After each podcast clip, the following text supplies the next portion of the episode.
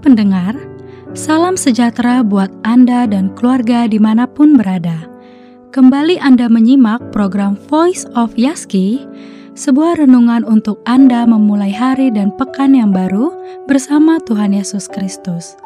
Masih bersama dengan Pendeta Wilson Suwanto, selamat mendengarkan, Tuhan Yesus memberkati. Saudara yang terkasih, Ibrani 12 ayat 1 dan 2 mengatakan, Karena kita mempunyai banyak saksi, bagaikan awan yang mengelilingi kita, marilah kita menanggalkan semua beban dan dosa yang begitu merintangi kita, dan berlomba dengan tekun dalam perlombaan yang diwajibkan bagi kita. Marilah kita melakukannya dengan mata yang tertuju kepada Yesus, yang memimpin kita dalam iman, dan yang membawa iman kita itu kepada kesempurnaan, yang dengan mengabaikan kehinaan tekun memikul salib ganti sukacita yang disediakan bagi dia yang sekarang duduk di sebelah kanan takhta Allah. Saudara yang terkasih ada seorang aktivis gereja yang rajin melayani seorang saudari dan satu hari dia ingin mengganti kacamatanya dengan lensa kontak. Dia mendapatkan lensa kontak dan dia mengenakan lensa kontak itu. Namun ada sesuatu yang terjadi setelah dia menggunakan lensa kontak itu beberapa bulan. Ternyata lensa tersebut merusak salah satu matanya.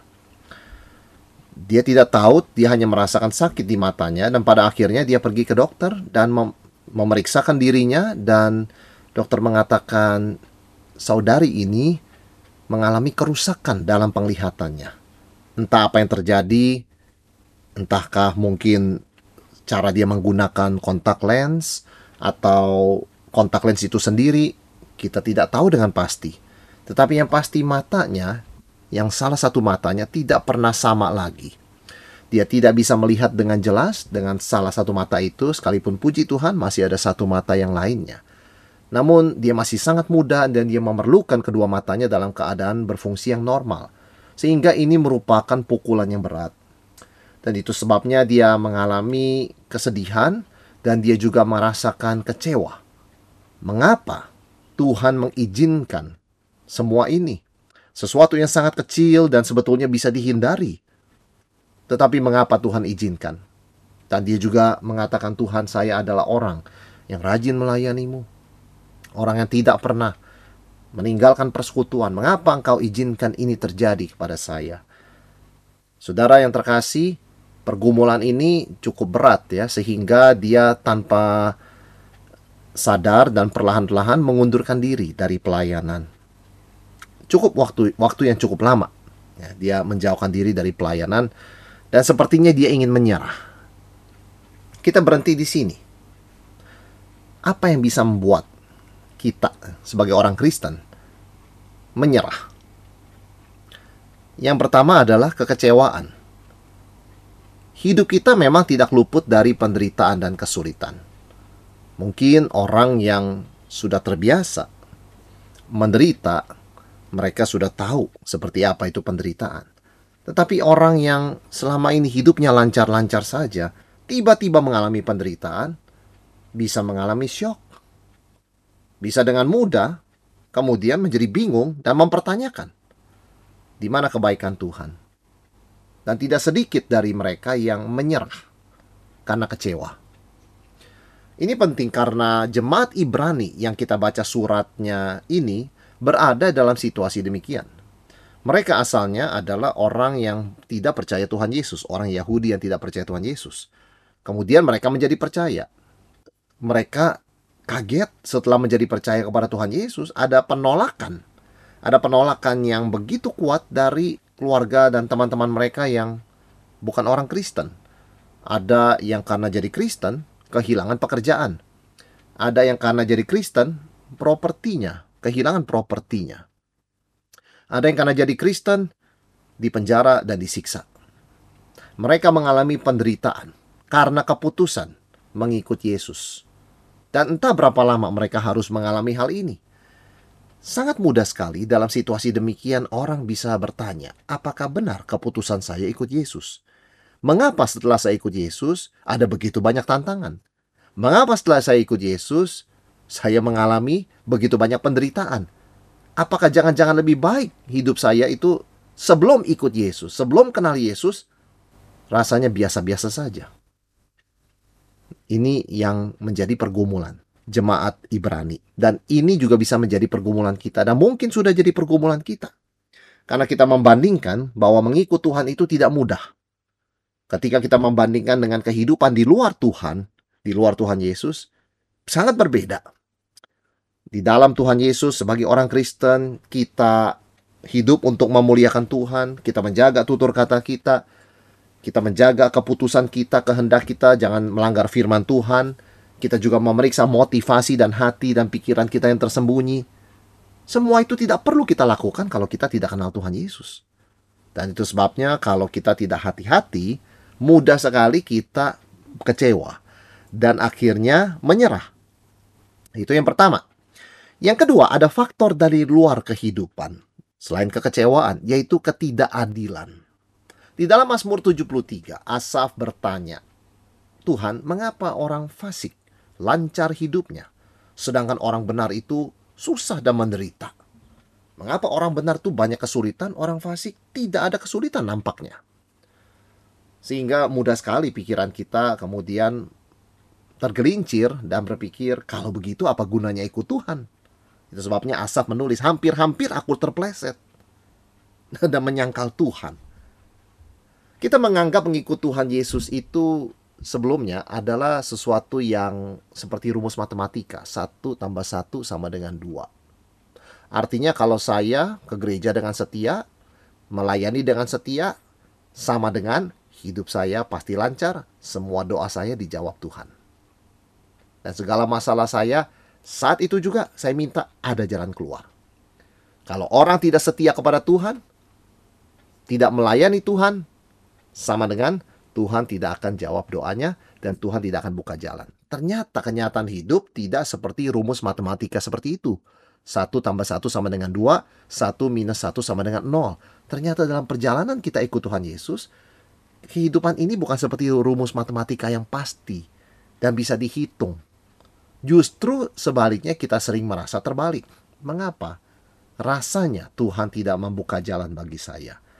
Mengapa sampai saat ini saya belum merasa Tuhan menjawab doa saya? Dan mengapa saya melihat orang lain yang menurut saya biasa-biasa saja dan tidak sungguh-sungguh tekun mengikut Tuhan, nampaknya semua jalannya dilancarkan oleh Tuhan maka timbul pertanyaan tentang keadilan Tuhan.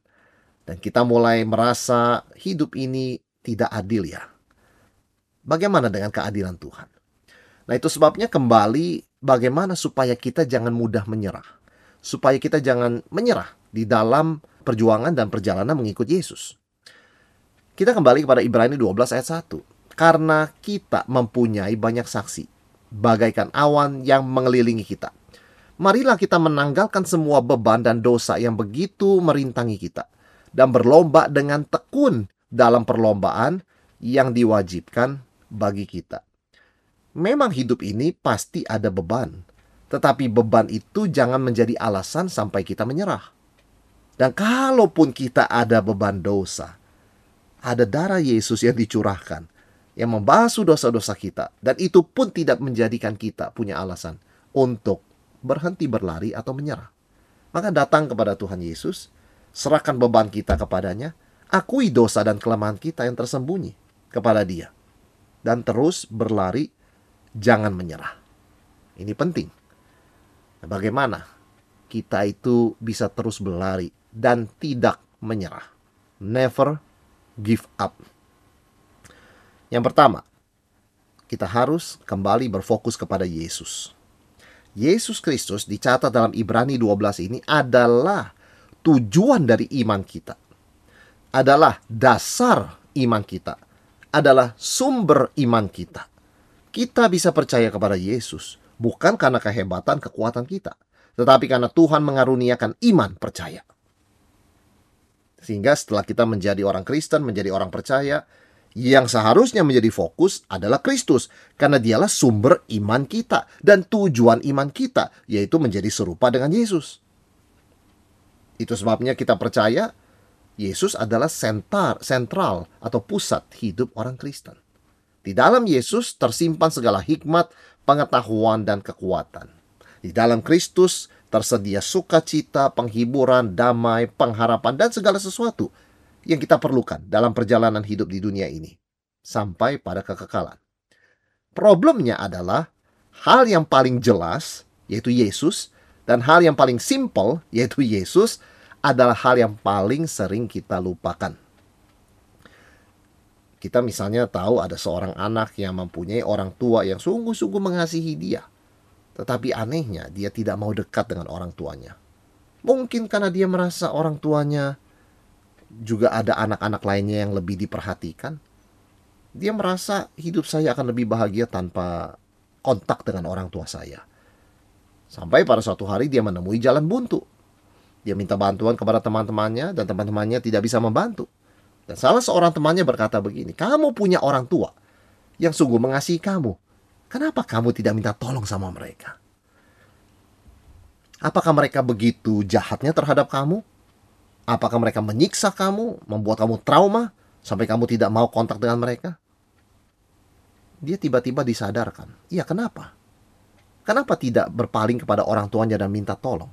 Dan orang tuanya sangat mengasihi dia dan lebih dari bersedia untuk menolong dia. Itulah kehidupan kita. Hal yang paling simpel, hal yang paling dekat, hal yang paling jelas dalam hal anak ini, orang tuanya. Itu yang dia abaikan. Bagi orang Kristen, hal yang paling utama, yang paling jelas, paling dekat, paling simpel adalah Yesus Kristus. Karena Yesuslah kita jadi orang Kristen. Karena Yesuslah kita disebut orang Kristen. Dan karena Yesuslah kita terus bisa bertahan sebagai orang Kristen sampai akhir. Namun memang sebagai manusia hidup dalam dunia yang penuh dengan godaan, pikiran hati kita mudah terdistraksi atau terbang ke mana-mana. Sama seperti ketika kita ngobrol dengan seseorang, kita tidak konsentrasi. Mata kita tidak menatapnya, kita mendengar dengan telinga kita tapi tidak mengerti dan tidak menyimak apa yang dia katakan. Itu sebabnya hal yang paling simpel dan paling jelas bisa menjadi hal yang kita abaikan dan lupakan. Dan ini adalah sebuah kehilangan yang sangat besar.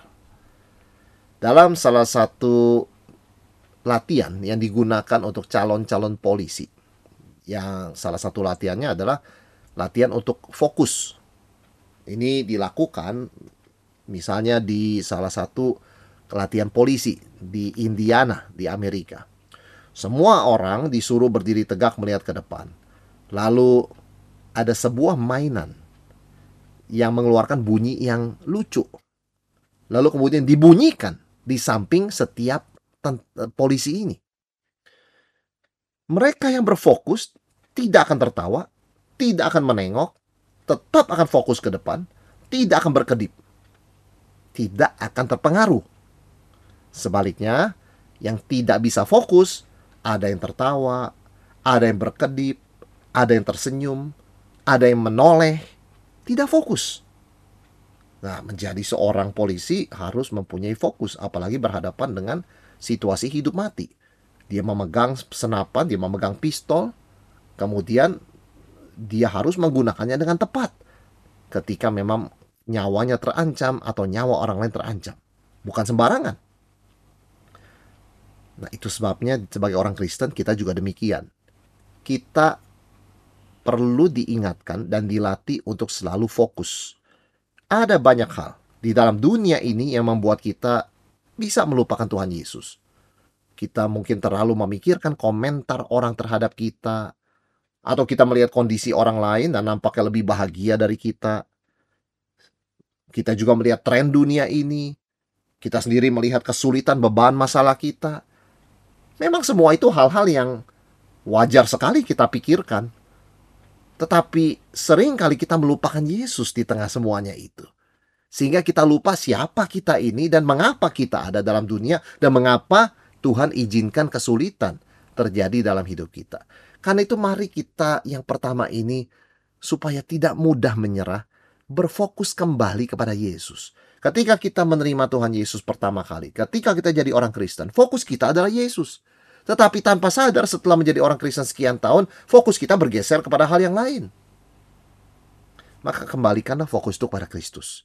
Fokus kepada Yesus, fokus kepada karakternya, fokus kepada karyanya, fokus kepada ajaran dan firmannya. Karena kita tahu, seluruh kepenuhan Allah berdiam dalam Yesus. Dan tidak mungkin orang mengenal dan sampai kepada Bapa, kepada Allah, kalau tidak melalui Yesus. Dan kita tahu, Yesuslah sumber segala kekuatan dan bagi iman kita. Jadi kalau selama ini begitu banyak hal yang kita pikirkan begitu menyibukkan kita sampai membuat kita lupa Yesus. Itu adalah sebuah tanda awas, sebuah peringatan. Kita harus kembali ke jalan yang benar. Fokus kepada Tuhan Yesus. Karena Yesus berkata sendiri, di luar aku, kamu tidak bisa berbuat apa-apa. Dan dia berkata, tinggallah dalam aku, dan aku di dalam kamu. Kalau kamu tinggal dalam aku, dan aku dalam kamu, maka kamu akan berbuah banyak. Hidup kita tidak akan menjadi kering, menjadi patah semangat, menjadi lemah, melainkan kita selalu mendapatkan kekuatan baru, pengharapan baru, kesegaran yang baru untuk terus bertumbuh dan berbuah, bahkan di tengah situasi yang paling sulit. Intinya, bagaimana supaya kita tidak mudah menyerah? Refocus. Fokus kembali kepada Yesus. Karena dialah sumber segala sesuatu yang kita perlukan dalam hidup ini, di dalam dunia ini, dan di dalam hidup yang kekal. Yesus Kristus, anak Allah, Tuhan Juru Selamat kita. Demikian tadi Voice of Yaski bersama Pendeta Wilson Suwanto. Anda bisa kembali mendengarkan episode kali ini melalui Spotify Voice of Yaski atau Anda juga dapat mendengarkan, membagikan, bahkan mengunduh episode-episode Voice of Yaski lainnya melalui podcast Yaski di podcast.yaski.co.id. Terima kasih sudah mendengarkan. Salam sehat selalu dan Tuhan Yesus memelihara Anda dan keluarga.